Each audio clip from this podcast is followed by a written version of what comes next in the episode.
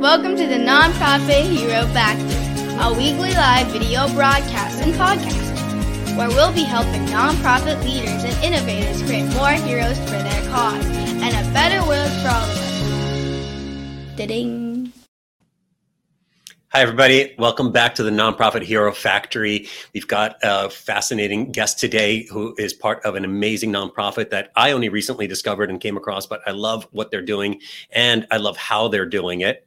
Her name is Sarah Lee. She is the New Story C O O, and Sarah's bio is kind of impressive. Uh, She is the Chief Operating Officer at New Story. The organization pioneers solutions to end global homelessness. Since joining the team five years ago, New Story has built more than twenty-five hundred homes, raised more than fifty million dollars, three D printed a community for families in Mexico, and has been recognized by Fast Company as the most innovative company in the nonprofit space three years in a row. Sarah is a curious creative who finds joy in improving, building, and shaping ideas. She strives to find the unlikely solution, celebrates unique concepts, and brings diverse ideas to a number of brands. Sarah describes her superpower as connecting dots through the organizations. Uh, I'm sorry, connecting dots through the organization and our networks for maximum impact. So let me bring Sarah onto the show to tell us a little bit more about her and her story. Sarah, hey, hi. Boris. Excited to Welcome be here. to the show. Thank you. Thank you so much for joining us today. As we were talking earlier, I told you I'm a huge fan of what you guys have been doing and how you're doing it. I'm excited to break it down and get as much for our audience uh, that they can incorporate into their own uh, work as possible. Uh, but before we even do that, tell me a little bit about you. What's what's your story besides what I read in your bio? Yeah, absolutely. So I've been on the New Story team for almost five years now. And uh, prior to joining New Story, I worked in digital marketing. Uh, so I had been in digital marketing for about seven years and was a partner at a digital marketing agency here in Atlanta, where I am based, and really got to the point in my career where I was looking for what was the next challenge, right? I had spent seven years really trying to understand how to influence different brands through branding and digital marketing practices, and wanted to devote more time to one singular brand instead of touching so many. But I didn't necessarily think I want to go to nonprofit space, right? I did know that I was working a lot of hours and really burnt out. And I knew that ultimately I didn't care if the shipping logistics company that I was doing digital marketing for succeeded or not. I wanted something that I felt more connected to and felt like I really would care if it existed or didn't exist. And I had followed along New Story since the beginning. I had um, known one of our co-founders and our C E O, Brett. We had gotten to work together just a little bit while I was at that digital marketing agency and really respected his leadership and his thought process. And so had seen New Story when it was just an idea. I saw New Story when they were accepted into Y Combinator. And so at about a year and a half, two years into the organization, I was at that same point in my career where I was looking for what was next. And I reached out to Brett, the C E O, and said, hey, would you ever hire someone in Atlanta? That they were based in San Francisco at the time. And we started the conversations. And so I joined to really kind of oversee and rethink the donor experience. Until that point, there were only um, five people on the team, and they were all thinking more about our on-the-ground work or how we were using technology. And so I came in and was really able to think about how were our donors experiencing what we were doing and the impact that we were able to have by them partnering with us.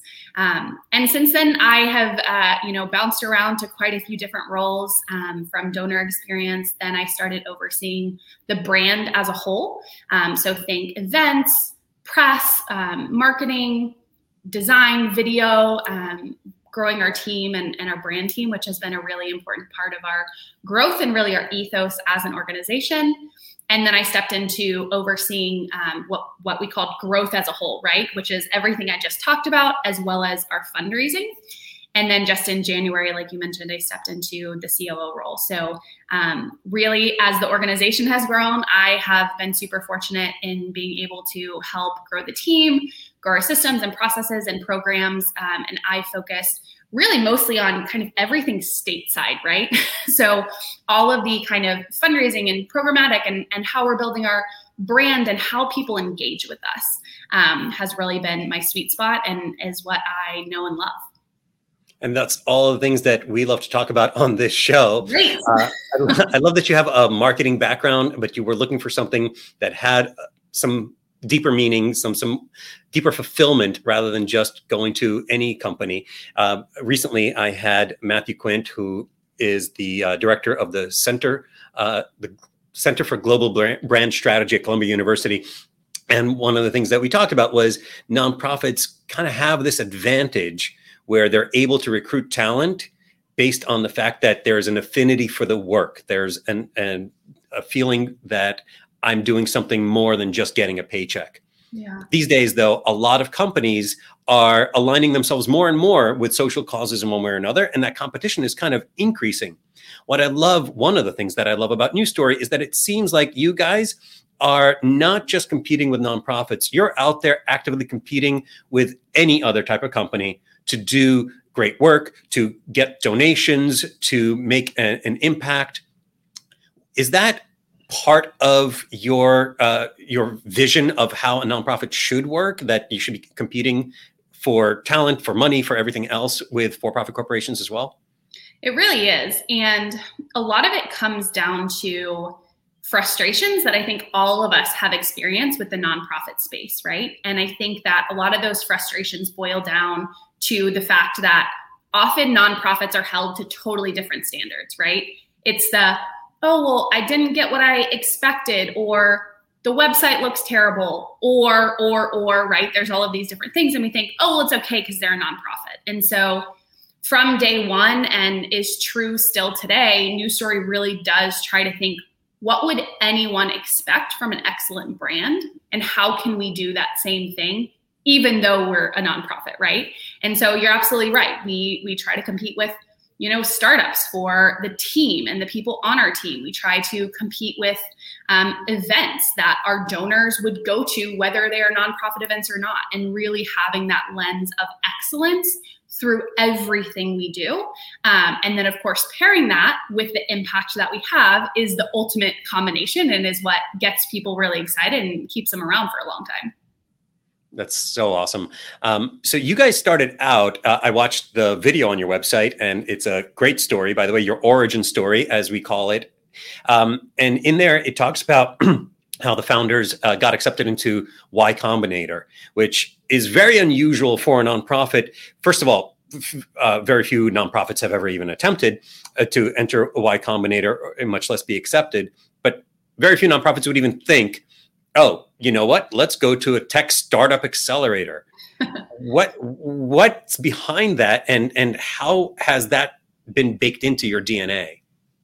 Yeah, you're absolutely right. There are um, not a lot of nonprofits that are thinking that way, and a lot of it does come down to the kind of standards or how you're thinking about the types of people that your organization is attracting, whether those types are donors, uh, the people that you're serving, team, any of the above. And so New Story from day one very much was, how are we setting ourselves apart? And so as the co-founders got accepted into Y Combinator, I think one of the things that really cemented our ethos as an organization that has benefited us greatly even to today is this idea of the same or higher standards. And so at Y Combinator, for example, um, you have insane goals that you have to hit during this really short period of time, right? And so the goals that Airbnb had during their cohort of Y Combinator, it was the same thought process for the goals that our team had. It wasn't, oh, they're a nonprofit, so you know they can have half the goals. They don't have to think about these things. It was the exact same standards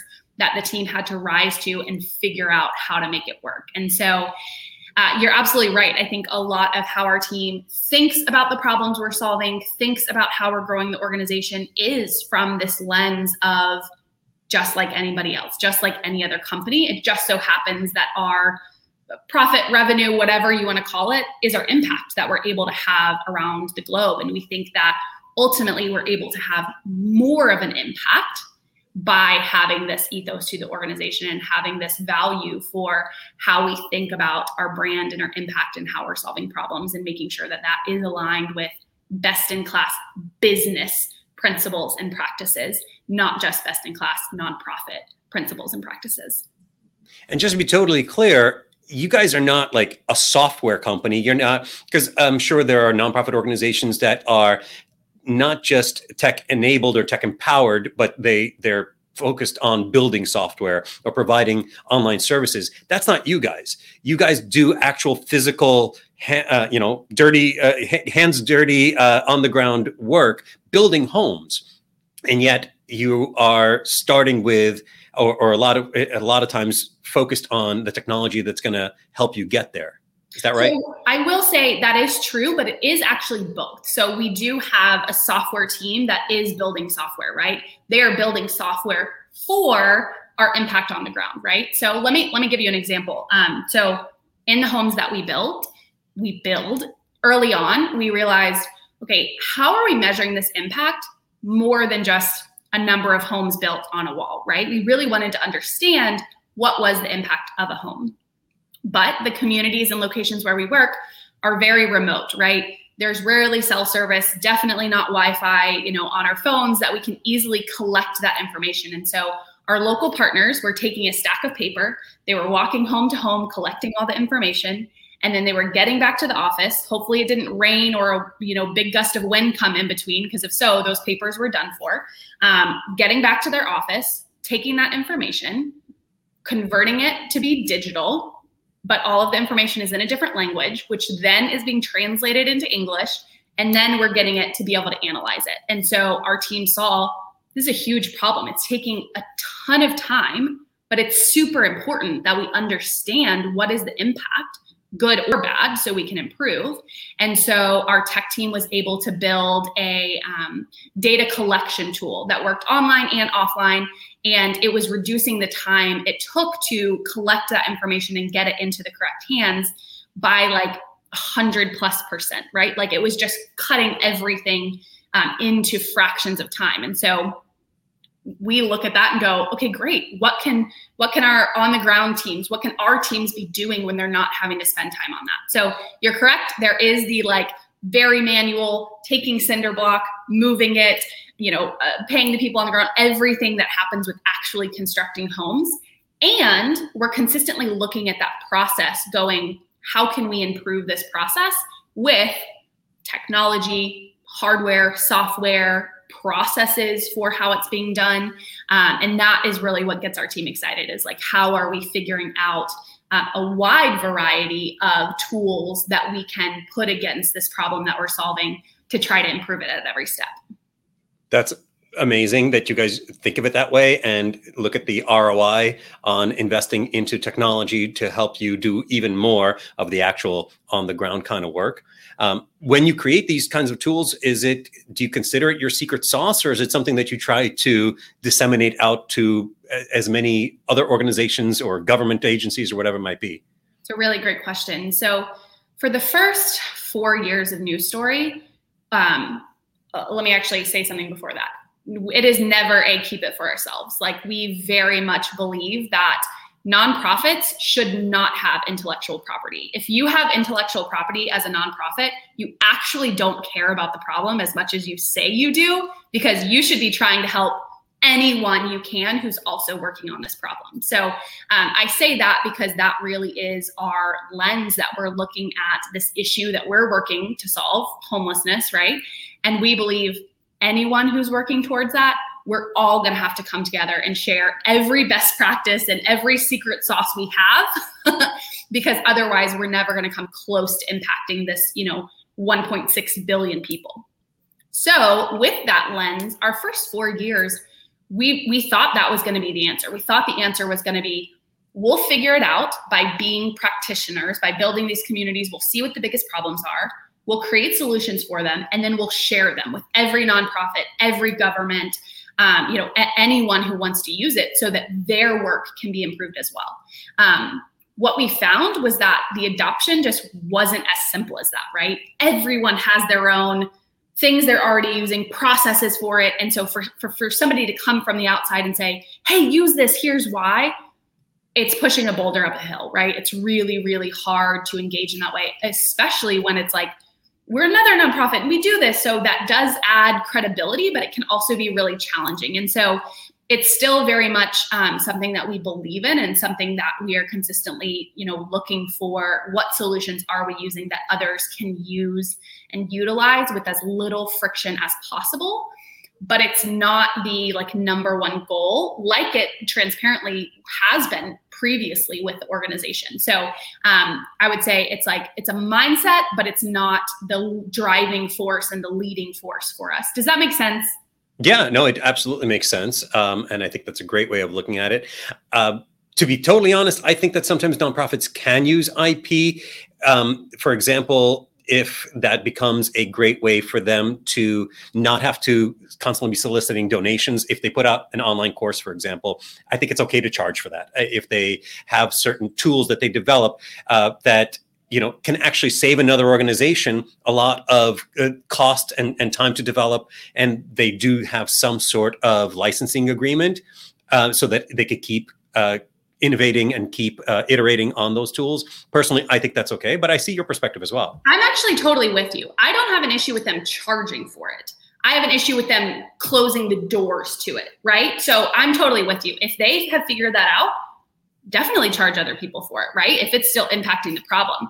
The concern is when people start saying, oh gosh, we figured out this tool allows us to build way more homes faster, allows us to do this thing with our donors that is just so amazing. And then they're saying like, I have to hide this from everybody else because if they find out, they'll be able to do more than us or steal our donors or whatever that looks like. So that's a great clarification because you're absolutely right. Um, people can and should be able to charge for it and get the revenue, right? And, and really grow the organization in that way, because that can be more sustainable for them as an organization to have that earned revenue component. Absolutely. And I'm glad we could still be friends now. So um, as I mentioned in your bio, you guys uh, have been on Fast Company's uh, ten most innovative nonprofit organizations. Actually, I guess uh, one time even before you, because four out of the six years that you guys have been around, including twenty twenty-one. Um, and I'm wondering how much is innovation uh, necessity? How much is it a tool for you guys? How do you approach innovation? And how do you constantly keep innovating as an organization? Yeah, it's a good question. And it's a challenging one right now, because I think that everyone loves the word innovation, right? Everyone from the most boring company you can think about to the sexiest one alive, they're all wanting to like take the word innovation, stamp it on their website and say like, we're doing this. And we've had to ask ourselves questions around like, why does it matter, right? And how does it fit within our organization? And what we consistently come back to is for people trying to solve the world's biggest problems, you have to consistently be thinking about it in different ways, right? And that's ultimately what innovation is. Sometimes it's really, really sexy. You said at the beginning, three D printing homes, that's really sexy. And sure, everyone can look at it and say, yeah, innovation. And sometimes it's small changes to processes or programs or systems that are do not nearly have the same sex appeal, but they actually maybe have more uh, impact in how those innovations are used. And so um, it is definitely uh, an ethos of the organization and something that we are continually looking at. Where can we inject more innovation and what does that actually look like? But the reason for that is because we know ultimately it's going to drive more impact. It's going to allow us to impact more families, because the problem is so complex and it's so, so hard, right? And so uh, it kind of goes back to that quote that I'm sure you heard around, um, what is it? Uh, doing the same thing and expecting different results is like the definition of insanity or stupidity. Yeah, one yeah. Of them. It's and often so, attributed to Einstein. Yes, yeah. And so it's, how are we continually looking at what we're doing and thinking, how can this get better? Um, and how can we ensure that there's nothing sacred, right? I'm sure you know many nonprofits and, and businesses as a whole where there are things that are sacred. We'll change everything, but we won't change this. And we've really said outside of our mission and what we're trying to do, nothing else is sacred. And we're willing to reinvent and rethink about anything else that's getting us closer to that mission. I'm so glad you said that, outside of your mission, right? There's this core, there's this, this, this, at the heart of your mission is your heart, essentially. And that doesn't waver, but the way that it gets expressed, the way that it, that it develops and is uh, affecting the world can change from, from year to year. For example, this last year, you guys um, who have been innovating ways to build homes better, cheaper, faster, suddenly got recognized for doing something completely different, which was uh, figuring out, what was it, collecting data on rent? Yeah. What was that pivot about, and, and how did that come out? I know you're looking at it going, Sarah, explain this to me, because you just said mission, but where does it fit in and how? Um, so, you know, March of twenty twenty, we, like everyone else in the world, we're looking around going, suddenly everything is different, right? All of our on-the-ground construction and community builds were completely paused. Couldn't be constructing in any of the countries where we were working. Uh, we were pausing, you know, soliciting our donors during this time. That was very volatile for everyone. And so pretty much our whole organization had about a week and a half, two weeks where we're all looking at each other going like, where do we point this, right? What are we doing during this season? And we asked ourselves the question, you know, whenever we get out of this season, whether this season is three weeks, like we all thought it would be in the beginning, or three months or three years, what are we going to look back on and be really proud that we used this time for something that was meaningful and went within our mission and our team skill set, right? And so really quickly, we started, you know, seeing and, and hearing reports of and it making sense that we were going to be having a major issue in the States of people falling into homelessness, right? People were losing their income, families who were already very vulnerable. Now we're in a whole different category. And so we said, what if we collectively could shift our focus, since we can't focus internationally right now, and keep families in their homes, right? Pioneering solutions to end global homelessness. Part of ending global homelessness is making sure that number does not grow. And so we really quickly um, focused on a rent relief program. Uh, we spun it up in about ten days from the initial concept to it being public. And we were able to fund rent for, gosh, it's been a long time since I have thought about this number. Um, I think about two hundred thirty families. We covered the rent for them for three months, which really was that tension point of losing their income and being able to figure out how they were going to take care of their family from there. And so during that, to um, qualify those families, we used our impact data tool that we were already using internationally to measure our impact. And it allowed it, that's part of why we were able to spin this up and deploy it so quickly, is because we really quickly could validate families. We could validate their income pre-COVID. We could validate that they had lost that income. We could validate the size of their family and some of these other criteria that we had for the support that we were providing. And, um, you know, I, I don't know how the last year has been for you, but I think it's been challenging for a lot of people. And it really gave our team an opportunity to rally around something that was really beautiful and really, really did impact so many families during one of the hardest seasons of many of their lives. I, I think that's incredible that you guys were able to do that. Um, it's what in nonprofits, uh, not in nonprofits, I'm sorry, in startups is often called a pivot, right? Where you can't uh, keep going in the direction that you're going for one reason or another. Hopefully you guys are going to be now pivoting back um, as we hope COVID uh, dies down around the world. Yeah. Um, and so one of the technologies that you are famous for is three D printing. Mm-hmm. Now, my nephew has a three D printer and he's great with it. He's amazing with C A D and everything else technological, but what made you guys think you could three D print an entire house? Right. How does anyone think such a thing? So we um, try to get our whole team together at least once or twice a year for an all-team summit. We have offices in Atlanta, San Francisco, and Mexico City. And so it's really important that we're together once a year to really be able to collaborate and grow together.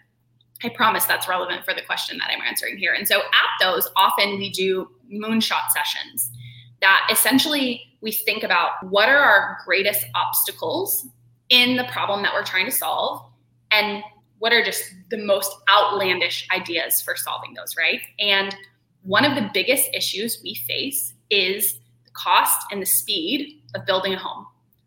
Homes are a really, really expensive intervention, right? I'm often very jealous of water and food and these things that they're ongoing, but they are much cheaper cost per intervention, right? And so as we were looking at that challenge, one of the ideas that somebody threw out was, what if we could three D print homes, right? We would cut down on waste. We would cut down on the amount of labor that's taken for the homes. We would cut down on all of these different things. Um, and it should be a whole lot faster, right? Because you don't have the same uh, issues. You don't have the same complexities. And so we really liked that idea and we were all really drawn to it. And so we were like, let's just explore what it could possibly look like. And about that time, our C E O got connected with a company out of Austin, Texas, who uh, was just an idea at that point, but they really had reason to believe that they could pull off three D printing homes, right? And the technology behind it. And so we met with them and said, what would it look like to try to do this together, right? To try to take this technology, this innovation that could shape the world and every socioeconomic status and, and type of person, like homes impact everyone. And what if we could take that technology, instead of it benefiting the lower socioeconomic last, we were impacting them first, right? And so um, we partnered with ICON out of Austin, and, and we did the first home in Austin, Texas to prove it was possible. And that was the first permitted three D printed home in the world. And then um, we took the machine and the teams down to Tabasco, Mexico, where we completed a community. And, you know, it is, um, it's really, really something that I think both the teams are so proud of, because it was so hard, because it it is so outlandish to think that like that could actually become a reality, right? Um, and it's something that so often we at New Story, people are like, oh yeah, you're the three D printing company. And it's hard to not fall into that, because it is a fraction of what we do, right? It's a it's a piece of the puzzle, but it's definitely not the whole thing. Um, but ultimately, you know, this technology now has greatly impacted families' lives um, and in a way that it never would have otherwise. The, the last thing I'll say there, um, Boris, have you actually, I don't think I sent you a link for it. Um, have you, you haven't seen the Apple T V uh, docuseries on it yet, right? No. Okay. So Apple T V um, actually has a series called Home, and each episode they they follow a interesting home, right? So it's it is the most beautiful, lavish homes you could ever imagine, and they also followed the journey in this three D printed community, and so they followed it for, gosh, about two years through many obstacles and you know many learnings, and they followed some of the families who are actually going to be moving into those homes, and so. If anyone is interested, if they're having a hard time wrapping their head around what the heck does three D printing a home even look like? How does that happen? Uh, the series is called Home, and it's the season finale of that series is New Story and ICON in this three D printed community. So that actually dovetails perfectly into what I wanted to ask you about next, which is it almost feels like this, or it does feel like this innovation strategy is actually leading to press coverage. It's certainly getting you attention in uh, plenty of online publications. I didn't realize that you were also uh, featured in that series, the docuseries. Is that part of your strategy? Is that something that you guys rely on and, and shoot for? You know, Boris, I wish I had a better answer for you. That was like, yeah, when we started, we were like, oh, and imagine the exposure we could get, and we're going to get all these donors and all of these things. That was, uh, I think, something we knew people would care about. But we definitely did not expect just like how much people would care about it and how much attention it would garner for us, right? And it is something that has been massive for our organization. We often say now, if we were to look back and say it was a complete failure, right? And we could never do it again. It wasn't going to work, like anything. That's not the case. But even if that was true, it still would have been worth it because of the connections we were able to make from it, from just the like inbound, amazing new donors who are partnering with us in this journey. Um, and so it absolutely has been an incredible benefit, and is how so many people, you know, I'm consistently surprised now, and people are like, oh yeah, I've heard of New Story. I'm like, really? They're like, yeah, the three D printing. I'm like, oh yes. and um, so yeah, it's been hugely, hugely beneficial, but uh, was not the ultimate driver. But I will say now we have seen how much people care about nonprofits thinking about issues differently. And it has really proven how hungry the world is for impact and innovation really coming together, right? And so I think that's a great encouragement for anyone who's watching or listening to know that it's often easy to think like, will anybody care and will it be worth it? And so, you know, I, I'm sure you have experienced this in different organizations that you work with that, yeah, people are hungry, hungry for how to utilize innovation to drive a greater impact. And ultimately, you know, that that's what they care about and that's what they want to get behind. So, yeah, absolutely. Um, there's a constant um, struggle with nonprofits who are, um, look, I don't think it's a secret that most people consider nonprofits behind on technology, not leading the way in technology, not leading the way of innovation. And there's also this concern about, you know, if we're spending money on that, then we're not spending money effectively on our programs right now, today. Mm-hmm. And there's... you know, there's just scarcity mentality, which is largely historically justified. You know, if a nonprofit doesn't get all the donations that it needs, then it can't do the work on the ground. And if it doesn't allocate enough of its resources, then it looks bad on them. And so they get fewer donations. And it is the scary potential cycle that they are worried about falling into. Boris, I want to I want to um, say, I think you're absolutely spot on. It's like such a fear as an organization. And I want to share two things that have been really helpful for New Story as we have wrestled with those same questions, right? The first one is, as we were vetting this three D printing project, right? And we were looking at a, you know, scope of work and what it was going to take to do this. And we're going, can we spend this money on this, right? And ultimately the question or, you know, philosophy that we used in making that decision is that it felt irresponsible not to try. And that sometimes these big risks that, that nonprofits are faced with, there's definitely risk.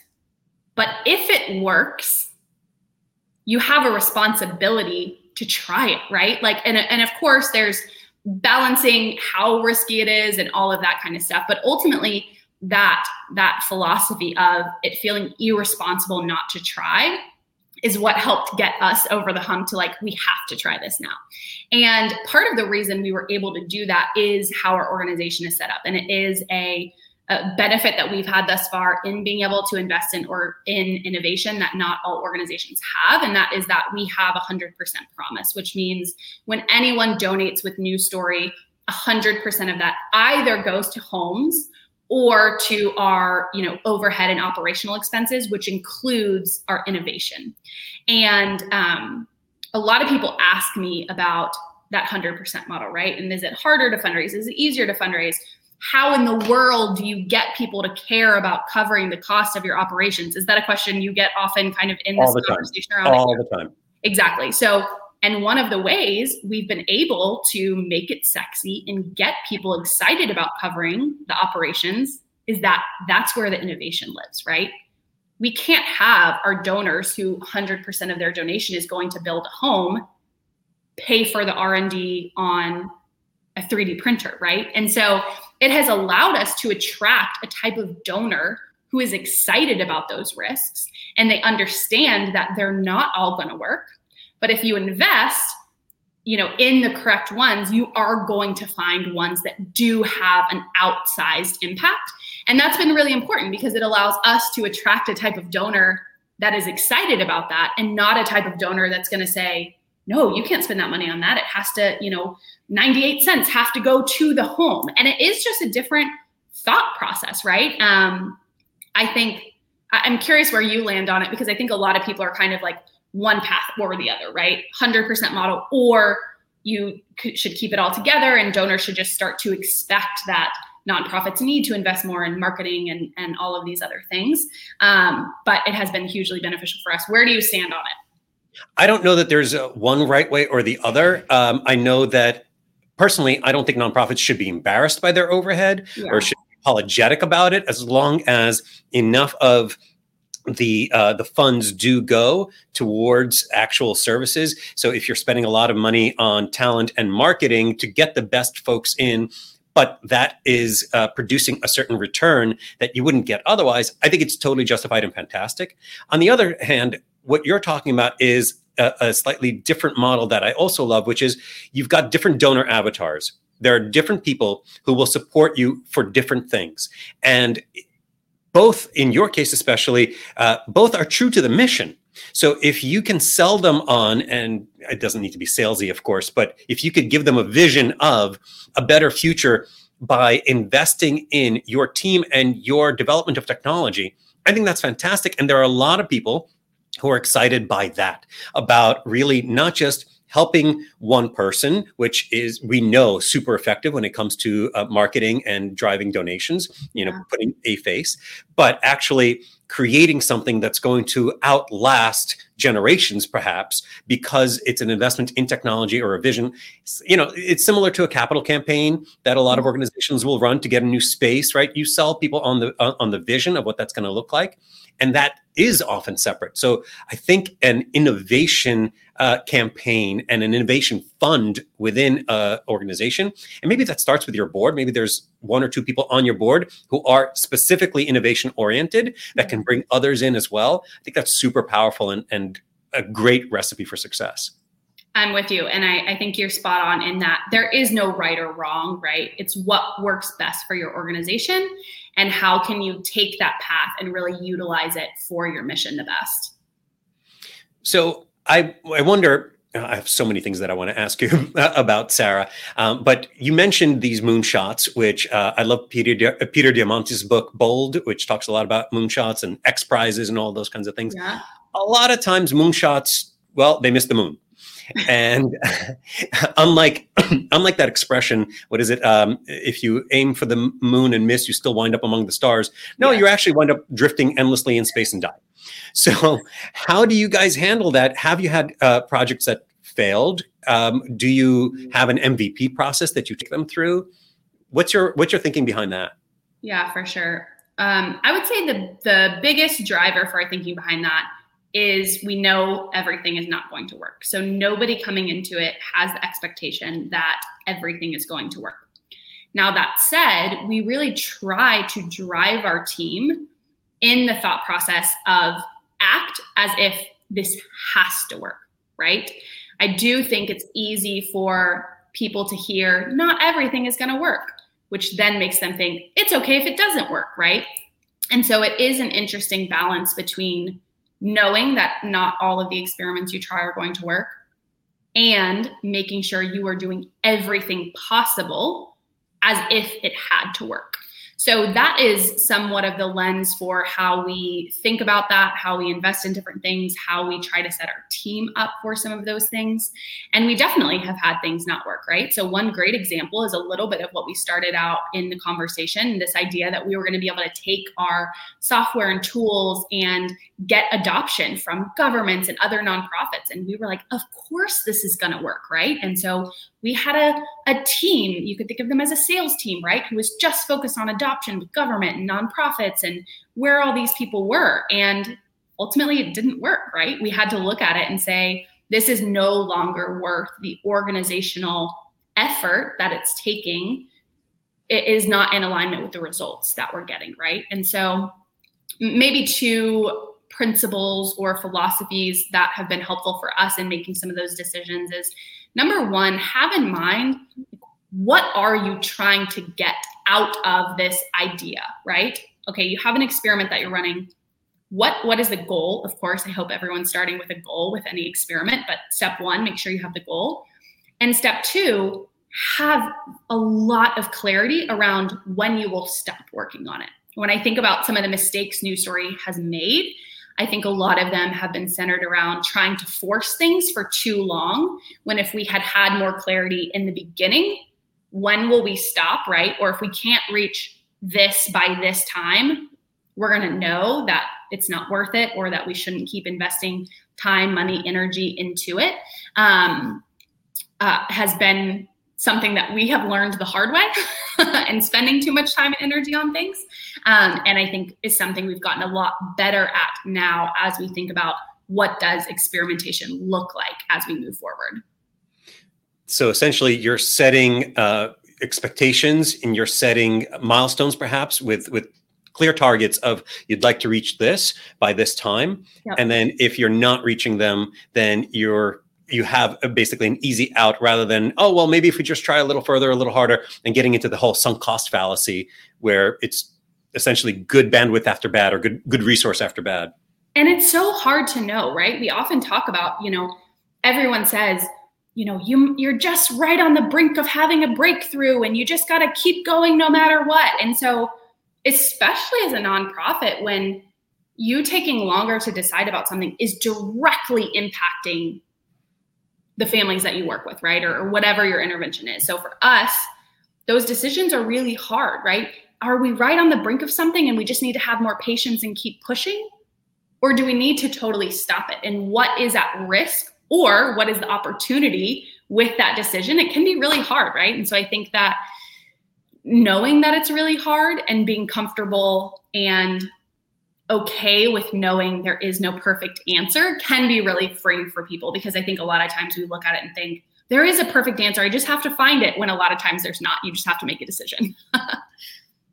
Right on. So speaking of uh, bandwidth and resources, um, not a lot of nonprofits are in your fortunate position to, in this case, of course, be centered in Silicon Valley, yeah, and to have the the tech and the resources around you to incorporate into your everyday lives as an organization. For those nonprofits that don't have that at their core or from their founding moments, what would you advise if you were to tomorrow go to another organization that is doing amazing work and very important that you would still feel equally as fulfilled by, but doesn't have that technology uh, background? How would you start, you're a C O O, how would you start them on the path towards innovation? What could they be thinking about and looking at today in terms of that and, and adopting new technology? So there's two things I think I would primarily advise people to think about or really use for how they are getting themselves on that path to utilizing more technology, innovation, whatever you want to call it. The first one is that you don't have to overcomplicate it. I think a lot of times as a nonprofit, it's hard to think about technology, new innovation, any of those things, because it feels like a total uphill battle. It feels like we're going to have to stop everything we're currently doing and do things that are totally new and different. Let me give you an example of that to make it really practical. So um, Bitcoin and cryptocurrency is obviously something that the tech space and the world as a whole is very interested in and talking more and more about increasingly over the years. And so in the beginning, what it looked like as a nonprofit to think about cryptocurrency was like accepting it as a donation. And that was like, all right, we're having innovation because we're accepting cryptocurrency donations, right? Okay, that's something that is relatively simple to set up, doesn't require anything, you know, crazy. But taking that to the next level, Charity Water does a great job of this. In the last week, they unveiled this, um, what are they calling it? Like a, a Bitcoin trust, where they thought about how can we really adopt Bitcoin in drawing in new audiences in our work and think about this in a really innovative way. And so I think most of our brains, my brain goes to, okay, innovation, Bitcoin, cryptocurrency, you're going to accept the donations and then you're going to pay your vendors and then you're going to track via the blockchain at every single step of building whatever it is you're building. And of course, anyone is paralyzed by that because it feels like a ton of work. And so what Charity Water did is they said, okay, how we're going to be innovative with cryptocurrency is that we are going to take and ask for, solicit Bitcoin donations, and we're gonna hold them for five years. Because what does the cryptocurrency community care about?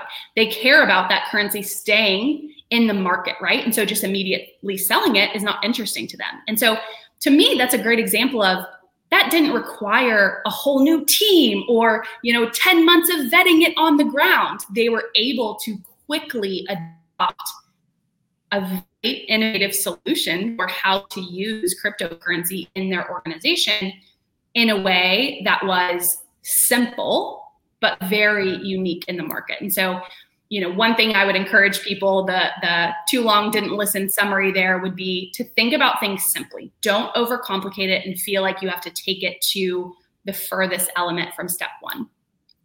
The second thing I would really encourage people to do, and I think is something that has been one of, if not the greatest asset New Story has had, and that is asking other people for help.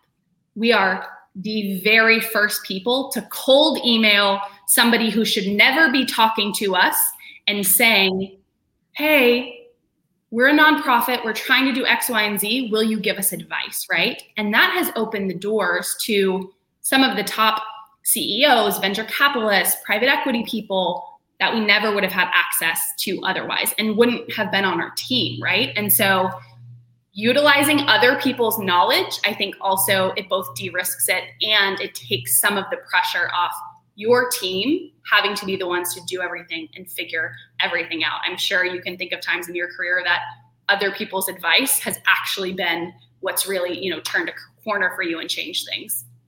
Oh, absolutely. And also asking someone for their advice, which I think you may have even talked about earlier in this very uh, conversation, actually makes them feel like they're involved, makes them feel in, invested in it, in, in whatever it is that you're doing. Hopefully they already have an affinity for your mission and may result in a whole lot more than just advice. It may result in investment, of course, connections and everything else. So and I think that's a great strategy.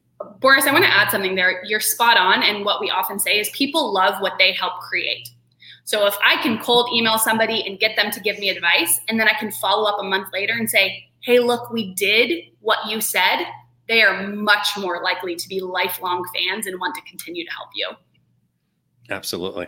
So uh, I want to be respectful of time. And uh, this is every single second of this of this episode has been so helpful and so amazing. I think we could do another five and um, maybe we can have you back on and that would be great. Uh, but for today, are there any tools or resources, and we'll share all these in the show notes, that you would recommend organizations check out to get started on their own journeys? Gosh, um, I'm sure there are. I will say um, a, a, a plug for something we did that I think will also help other people is we created a podcast last year called Founders Lab. And it really goes through the ins and outs of a lot of our founding journey in our first five years. And uh, I point that not because New Story is the exemplar that everybody, you know, should be looking at and doing exactly what we do. We've made plenty of mistakes, but in that we talk about a lot of kind of the specific resources and really practical things that have been helpful for us. So that's probably the best one-stop shop uh, for people to get some of the advice and learnings and uh, roadblocks and obstacles we've had along our journey. You also mentioned uh, a few books uh, that I personally love, actually all of them. So I want to be sure that they get plugged as well. And we will have them again in the show notes. Uh, the One Thing. Yes. Uh, Atomic Habits. And what those two are are not that common in the nonprofit space that I think it'll be great for people to open up and, and look what those are about. But one that is popular and deserves to be even more popular is Start With Why. Simon Sinek's Start With Why. Yes. So I want to I want to give clear plugs for those.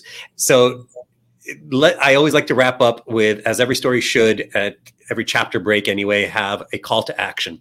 What call to action do you have for folks uh, that may be watching or listening to this episode? Um, what should they do besides uh, go listen to your podcast and check out New Story? Um, how can they connect with you? What what what next step should they take? I'm going to answer that in two ways. The first next step I think people should take is really personal, and that is really challenging themselves for what is the bold idea that they need to push forward with their organization, right? Bold ideas attract bold people, and I think we need more bold nonprofits trying to solve these really hard problems. So that's more of the billboard I would put out there for everybody watching or listening. And then if anyone is interested in connecting, um, new story charity dot org is our website, at New Story Charity on all social handles. And I love to chat with people. So if there's any places that somebody listening feels like uh, they want to hear a little bit more or chat a little bit more about, um, would love for people to reach out as well. That's awesome. And we'll have some of your contact info and definitely your website on our uh, show notes page. Sarah, thank you so much for all your time today. I'm so glad we could do this. And I love the work that you're doing and the way that you're approaching it. Um, so thank you for making the world a, a better place for all of us. Listen, thank you for letting me join. Hopefully people got some valuable information here. And um, yeah, keep up the good work. Thank you. Thank you, everybody, for joining us today. We'll see you again really soon. So please subscribe so you get notified when there is a new episode out. And if you love this kind of content from amazing people like Sarah, please do give us a rating, give us a uh, review, because that'll help more people discover us online. Have a great day. Thanks. Thank you all for watching and listening to the Nonprofit Hero Factory. We hope this episode has given you some ideas and strategies for creating more heroes for your cause and a better world for all of us.